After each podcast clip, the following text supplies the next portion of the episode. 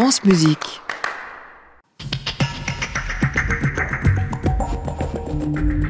Musique Matin, le 7-9 de France Musique, Jean-Baptiste Urbain. À quand l'entrée au Panthéon d'une compositrice ou d'un compositeur à l'occasion de la panthéonisation de Missac et Méliné Manouchian aujourd'hui et celle annoncée la semaine dernière de Robert Badinter? France Musique se penche ce matin sur les grands noms de la musique qui pourraient rejoindre le mausolée des grands personnages de la nation. L'un d'entre eux fait notamment régulièrement euh, surface, c'est Hector Berlioz. Sophia Anastasio.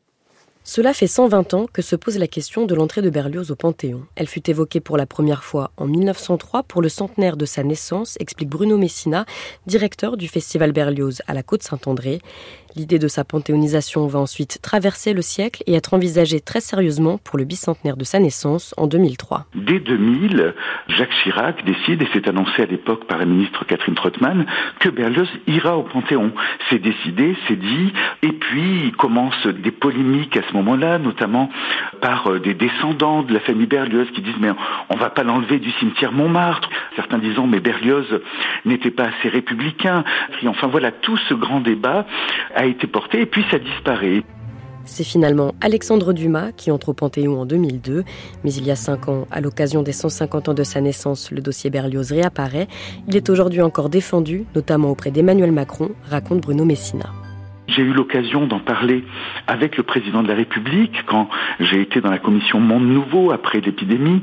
J'ai évoqué évidemment la chose, il a souri, il m'a dit qu'il avait euh, peut-être euh, son cœur euh, plus du côté de Ravel, en tout cas en termes de musique, mais vous savez que Ravel n'aurait certainement pas souhaité cette distinction-là du Panthéon, alors que Berlioz voulait être reconnu par son pays, et à ce titre-là, je trouve que ce serait bien, en tout cas, je, je sais que le président de la République en a entendu parler puisque je l'ai fait moi-même avec lui.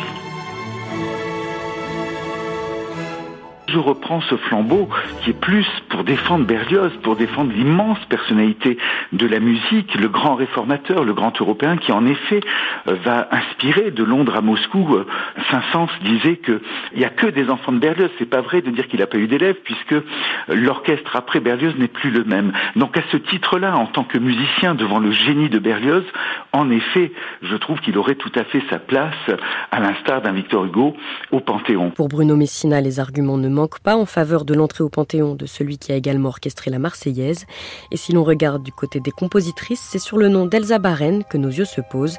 Mariette Tom est journaliste, spécialiste de la compositrice. Elsa Baren, ce qu'il faut voir, c'est qu'elle a quand même un parcours qui est très intéressant parce que c'est quand même une compositrice euh, qui a beaucoup de talent, qui a été euh, au Grand Prix de Rome à l'âge de 19 ans seulement. Donc ça, c'est euh, la plus haute distinction qu'on puisse avoir pour un jeune compositeur. Elle a connu du succès en son temps et en plus, elle a eu donc cette activité de résistance également pendant la Seconde Guerre mondiale qui fait que euh, ça rend sa personnalité unique. À ma connaissance, je ne connais pas d'autres compositrices qui se soient autant impliquées dans le mouvement de la résistance. Moins célèbre que Joséphine Baker, chanteuse et résistante entrée au Panthéon, il est dans l'immédiat peu probable qu'Elsa Baren soit panthéonisée, admet la journaliste.